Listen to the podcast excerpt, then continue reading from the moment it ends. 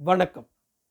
எழுத்தாளர் திரு சுந்தர ராமசாமி அவர்கள் எழுதிய ஒரு புளிய மரத்தின் கதை எனும் நாவலின் ஐந்தாம் அத்தியாயத்தை உங்களுக்காக வாசிப்பது பாண்டிச்சேரியிலிருந்து ஆதிசிவன்.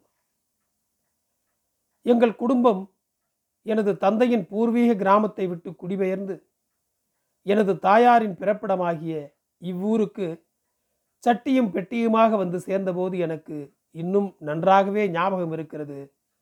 நாங்கள் எல்லோரும் புளியமர ஜங்ஷனில் தான் வந்து இறங்கினோம். அன்று அந்த இடம் இந்த நகரத்தின் இதயமாகவும் கடைத்தெருவின் திலகமாகவும் வல்லவா திகழ்ந்து கொண்டிருந்தது. கண் துயிலாத இடம் இரவும் பகலும் ஜே ஜே என்று இருக்கும். வீதியில் சதா சமயமும் மனித வெள்ளம் பெருக்கெடுத்தோடும். ஏக காலத்தில் லட்சக்கணக்கான தேன்கூடுகளை களைத்தார் போல் வாயுமண்டலத்தில் ஒரு ஹூங்கார ஓசை தங்கி நின்று இதய துடிப்பை முடுக்கும். இந்த இடத்தில் சிறு குழந்தை பெரியோர் கைகளை இறுகப் பற்றுவது இயற்கை. பெரியோர்களுக்கும் இதில் ஒரு ஆசுவாசம் பிறக்கும். கடை முகப்புகளிலும் கூரைகளிலும் முன்னும் பின்னுமாக குறுக்கும் மறுக்குமாக காட்சி தரும் ஒளிவரிசை மின்னலை அறுத்து அந்தரத்தில் விசிறி எறிந்தார் போல் இருக்கும். ஒரு குக்கிராமத்தை விட்டு சடுகுடு மோட்டார் வந்தால் ஊரே திரளுகிற இடத்தை விட்டு இந்த டவுனுக்கு வந்துவிட்டோமோ என்று எண்ணியதும் என் கண்கள் நிறைந்தன. பின்னால் அதே இடத்தை குத்திரிட்டு குடிகொண்டிருக்கும் மயானமாக பார்க்கப் போகிறேன் என்பது அப்போது எனக்கு தெரியாது. புளிய மரத்தை பற்றிய பழைய கதைகளை எல்லாம் தாமோதர ஆசான் சொல்லிக் கொண்டு வந்தபோது புளியமர ஜங்ஷனை நான் முதன் முதலில் கண்டு திகைத்த காட்சி என் மனதில் ஊடாடி கொண்டிருந்தது. அப்போது ஒரு காலத்தில் புலிக்குலமாக சீண்டுவாரற்று கிடந்த பிரதேசம் நாள்பட நாள்பட எப்படி புளியமர ஜங்ஷனாக உருமாறி பேரும் பெருமையும் பெற்றது என்பதையும் தெரிந்து கொள்ள வேண்டும் என்ற ஆசை என் மனதில் அரும்பிற்று. ஆசான் வாழ்ந்த காலத்தில் ஏற்பட்ட வளர்ச்சிதானே அது. எனவே அவர் மூலமாகவே கதையை பூராவும் தெரிந்து கொள்ள ஆசைப்பட்டேன். ஆனால் நாம் ஆசானிடத்தில் எதிர்பார்க்கும் விஷயத்தை வரவழைப்பது பகீரத பிரயத்தனம்தான். சித்தம்போக்கு சிவன்போக்கு அவருடையது. காட்டாறு மாதிரி அனைத்த கைக்கு அகப்படாதவர் அவர். அதோடு ஒரு புதிய சங்கடமும் முளைத்தது. புளியமர விஷயமாகவே ஆசானுக்கு ஒரு சலிப்பும் அசிரத்தையும் பிறந்துவிட்டிருப்பதையும் என்னால் உணர முடிந்தது. இதுவும் அவருடைய விசேஷமான குணாம்சங்களில் ஒன்று என எண்ணிக்கொண்டேன். அவர் மிகவும் ஆசையாய் பேசிக்கொண்டு வருகிற விஷயமே திடீரென்று அவருக்கு புளித்து போய்விடுகிறது அப்படியே அந்த விஷயத்தை உதறிவிட்டு அடுத்த விஷயத்துக்கு தாவி விடுகிறார். இந்த மனச்சேஷ்டைக்கு என்ன காரணம் என்பதும் எனக்கு மட்டுப்படவில்லை. ஒரு சமயம் புளியமர விஷயமாக நான் காட்டிய விசேஷ அக்கறை ஒன்றே ஆசானுக்கு அந்த விஷயத்தில் சலிப்பு தட்ட காரணமாக அமைந்திருக்குமோ? யாருக்கு தெரியும்? மனிதர்களிடம் எத்தனையோ விசித்திரமான குணங்கள் விசித்திர இயல்புகளின் சம்மேளனமாக அவதரித்தவர் ஆசான். அதோடு எனக்கு வெளியூர் செல்ல வேண்டிய நிர்பந்தம் ஏற்பட்டதாலும் ஆசானுக்கும் எனக்கும் உள்ள தொடர்பு தற்காலிகமாக அருந்து போயிற்று. வெளியூர் வேலைக்கு சென்ற நான் இன்று நினைத்தாலும் மனம் கூசுகிற ஒரு காதல் விவகாரத்தில் சிக்கி காதலா அது? சந்தி சிரிக்க முகத்தை தொங்க போட்டு கொண்டு வேலை இழந்தவனாய் வீடு வந்து சேர்ந்தேன். அந்த நாட்களில் நான் வீட்டுக்குள்ளேயே அடைபட்டு கிடந்தேன். தலையை எந்த பக்கம் நீட்டினாலும் எக்கால சிரிப்பு தான் எதிர்பட்டது. தோல் துண்டை தலையில் போட்டுக்கொண்டு சந்து பொந்துகளில் தெரிகிறவர்கள் கூட என்னை பார்த்து சிரித்தனர். சிரிக்கட்டும். சிரிப்பது எப்படியும் உடம்புக்கு நல்லதுதானே என்று சும்மா இருந்து விட்டேன் எதையோ சொல்ல வந்தவன் வேறு எதையோ அளந்து கொண்டிருக்கிறேன். சொந்த விஷயம் பேசுவது என்றால் வெள்ளம்தான் எல்லோருக்கும்.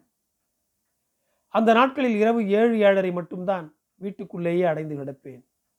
எனது பழைய நண்பர்கள் எல்லோரும் விடல் தேங்காய் மாதிரி ஊர் ஊராக சிதறி போய்விட்டனர். எட்டு திசைகளில் இருந்தும் பிழைப்பின் கொடிய கரங்கள் அவர்களை வலுக்கட்டாயமாக இழுத்து அமுக்கி கொண்டு விட்டன. எவ்வளவு நேரம்தான் வீட்டுக்குள் அடைபட்டு கிடக்க முடியும்? முகம் மறைய இருட்டியதும் ஒரு மஃப்ளரை கழுத்தில் சுற்றியபடி காற்று முகத்தை ஜில்லிட்டு இதம் தர மேற்கே பார்த்து நடப்பேன். ஆசாரிப்பள்ளம் ரோட்டில் ஒரு மைல் ஒரு ஃபர்லாங் நடந்தால் சோசப்பின் லாண்டரி வந்துவிடும். அங்கு சென்று உட்காருவேன். தாமோதர ஆசானை நாங்கள் கடைசியாக சந்தித்த நாட்கள் அவை. அந்நாட்களில் நாங்கள் அவரிடம் கேட்ட கதைகள் மிக மிக அற்புதமானவை. கதை சொல்லும் ஆற்றல் கொழுந்துவிட்டு பிரகாசித்துக் கொண்டிருந்த காலம் அது. இப்போது எண்ணி பார்க்கிற போது பல கதைகள் என்னுடைய அரணை புத்தியில் தங்காமல் போய்விட்டதை உணர்கிறேன். பின்னால் பிழைப்பு எனும் கொடிய பேய் மூளைக்குள் அள்ளி திணித்த குப்பையையும் செத்தையையும் ஆசானுடைய கதை பொக்கிஷத்துக்கு இம்மியும் இடம் வைக்காமல் அடித்து விட்டது போல் இருக்கிறது ஆசான் சொன்ன பல கதைகள் எனக்கு மறந்து போய்விட்டாலும் கூட அவர் கடைசியாக சொன்ன கதை மட்டும் இன்றும் என் நினைவில் பசுமையாக இருக்கிறது. அந்த கதையை பற்றி அவ்வளவு உயர்வாக சொல்வதற்கு இல்லை என்றாலும் அக்கதை புலிக்குளம் புளியமர ஜங்ஷனாக உருமாறிய வரலாற்றை தொட்டு காட்டுவதால் என் நினைவில் தங்கி நிற்கிறது என்று எண்ணுகிறேன். எனக்கு நன்றாகவே ஞாபகம் இருக்கிறது அன்று லாண்டரி வாசலில் போட்டிருந்த பெஞ்சில் காலை தூக்கி வைத்து சம்மனங்கூட்டி உட்கார்ந்திருந்தார் ஆசான். அன்று அவர் முகம் சற்று சீரியஸாக இருந்தது. அவருடைய கைத்தடி கடை முன்னால் இறைந்து கிடந்த கரித்துண்டுகளை அங்கும் இங்கும் தள்ளி கொண்டிருந்தது. கடை நிலைப்படியை ஒட்டி உள்ளங்கையகலம் ஒரு முக்காலி. அதில் வினயத்துடன் உட்கார்ந்து கொண்டிருந்ததால் விபத்தில்லை. அதில் நான் ஒட்டி கொண்டிருந்தேன். நீல மேஜையில் துணிமணிக்கு பெட்டி போட்டு கொண்டிருந்தான் சேகர்பாபு.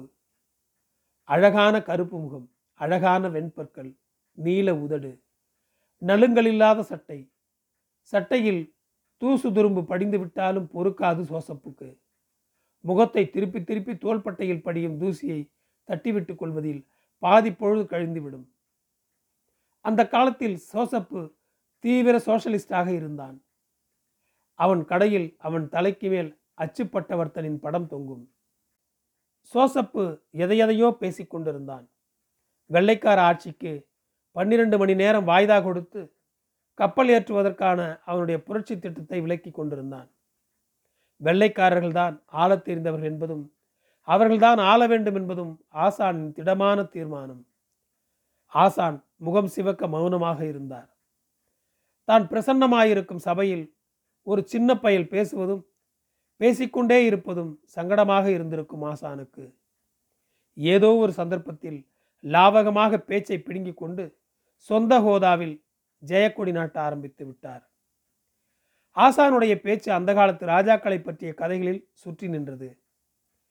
பழைய காலத்து அரசர்களின் பிரதாபங்களையெல்லாம் விந்நியாசமாக அளந்து கொண்டிருந்தார். பூரம் திருநாள் மகாராஜாவை பற்றி சொல்லி கொண்டு வந்தபோது அவரது சகலகலா வல்லமையையும் அஞ்சா நெஞ்சம் படைத்த உள்ளத்தையும் அவர் மக்களை தொட்டில் குழந்தைகள் போல் பாலித்த சிறப்பையும் சொல்லி சொல்லி உச்சிமேல் வைத்து கூத்தாடினார். சோசப்புக்கு தாங்கவில்லை. அவர் பேசிக்கொண்டு வருகிற போது நடுவில் இந்த பாரு மாசான் நீர் சொல்லுதேரே அவங்க வம்சம் இன்னும் கொஞ்ச நாளைக்குள்ள ஷார்ட் ஹேண்டு டைப் படிக்க வேண்டி வந்துடும் கும்பி கழுவ என்று ஒரே போடாய் போட்டான். அவ்வளவுதான். ஆசானுக்கு பற்றி கொண்டு வந்து விட்டது.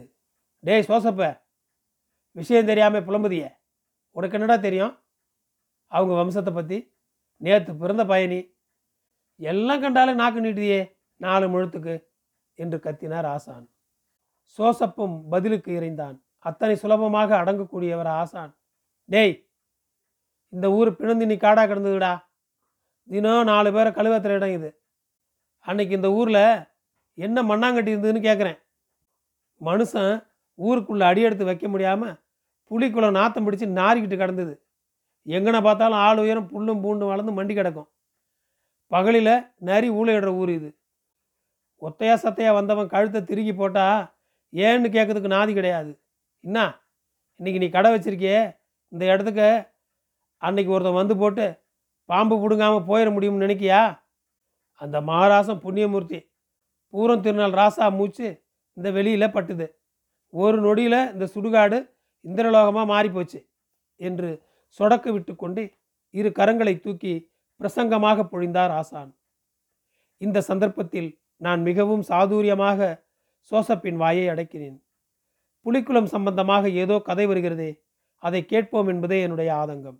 ஆனால் ஆசான் மிகவும் கெத்துடன் எங்கள் இருவர் முகத்தையும் பார்க்காமல் போலி கோபம் முகத்தில் வழிய மறுபக்கம் பார்த்து கொண்டிருந்தார். ஒரு கப் டீயும் ஒரு கட்டு வெற்றிலை பாக்கு புகையிலும் வந்து சேர்ந்ததும் ஆசானுடைய உஷ்ணம் சற்று குறைந்தது. நானும் சோசப்பும் தலைக்கு ரெண்டு தடவை மீண்டும் கேட்டுக்கொண்ட பின்னர்தான் தொண்டையை கணைத்து இதப்படுத்தி கொண்டார் ஆசான். பூரம் திருநாள் மகாராஜாவின் காலம் சரித்திரத்திலேயே மிகவும் பிரசித்தி பெற்ற காலம் என்று சொல்லிக்கொண்டு தன் கதையை ஆரம்பித்தார் ஆசான்.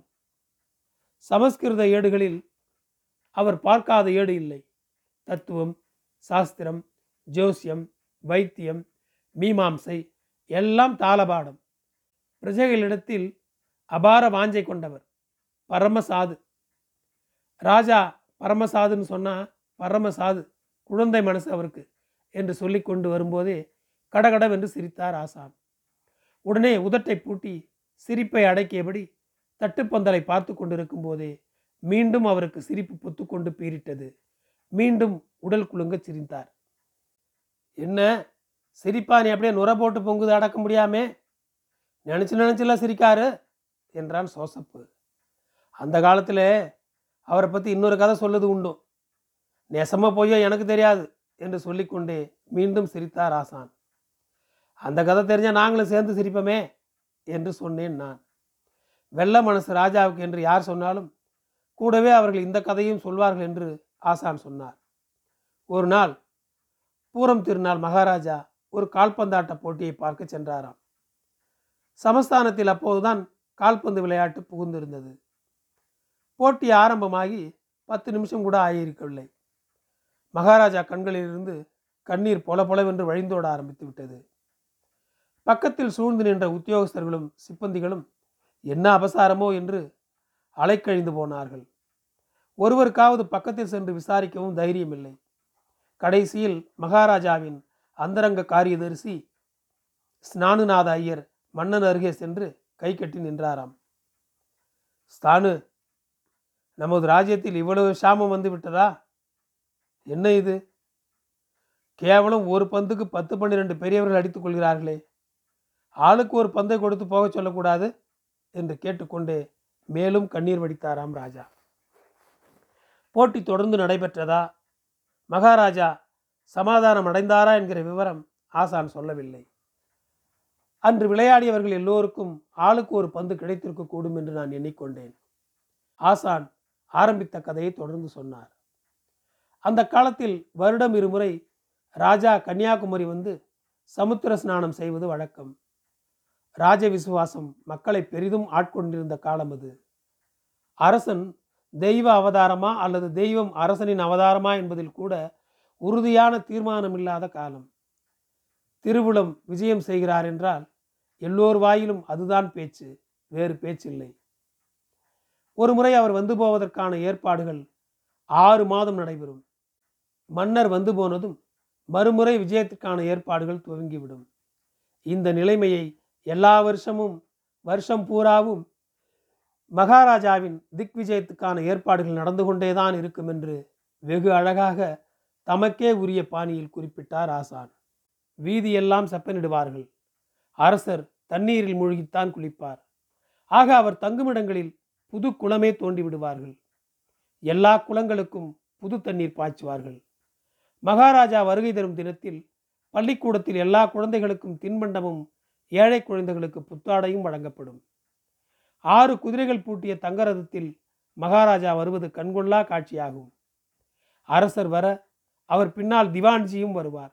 ஆனால் திவானுக்கு நாலு குதிரை பூட்டிய ரதம்தான். ரதமும் வெள்ளி ரதம். கூடியிருக்கிற ஜனங்கள் எல்லோரும் மகாராஜாவைத்தான் பார்ப்பார்கள். திவான் கூடியிருக்கும் ஜனங்கள் எல்லோரையும் பார்த்து கொள்ளலாம். மகாராஜா கைகளை குவித்து கொண்டு மிகவும் பவ்யமாக இரு பக்கமும் பார்த்து தலையை ஆட்டியபடி செல்வார். கடைசி வரையிலும் குவிந்த கை குவிந்தபடியும் ஆடும் தலை ஆடிக்கொண்டும் தான் இருக்கும். ராஜா போன பின்னர் கூட்டத்தில் இருந்த பலரும் என்னைத்தான் ராஜா பார்த்தார். இல்லை இல்லை என்னைத்தான் பார்த்தார் என்று சண்டை போட்டுக் கொள்வார்களாம். அன்று நகரத்துக்கு கிழக்கு முகமாய் கீழவூர் மட்டும்தான் இருந்தது. மெயின் ரஸ்தா கூட புலிக்குளத்திலிருந்து இரண்டு இரண்டரை மைல்கள் சுற்றி கிழக்கோரமாக சென்று கொண்டிருந்ததாம். ஆடி மாதம் இரண்டு மூன்று நாட்களாகவே மேல் காற்று புறப்பட்டிருந்தது. மேல் காற்று சற்று ரோஷமாகத்தான் வீசும். புழுதியை ஆள் உயரத்துக்கு எழுப்பி ஒரு சுழட்டு சுழற்றி விசிறும். தரையில் கிடக்கும் குப்பையும் கூலமும் மேலே கிளம்பி அரண்மனை தூண்களின் வடிவமாய் அந்தரத்தில் சில வினாடிகள் நின்று உருத்தெரியாமல் சிதறிப் போகும் மேல் காற்று தன் சுயரூபத்தை அன்றுதான் முழு மூச்சோடு காட்ட ஆரம்பித்திருந்தது. நன்றி. புளிய மரத்தின் கதை தொடரும். என் குரல் உங்களை தொடர ஃபாலோ பட்டனை அழுத்தவும். உங்களுக்கு மீண்டும் நன்றி.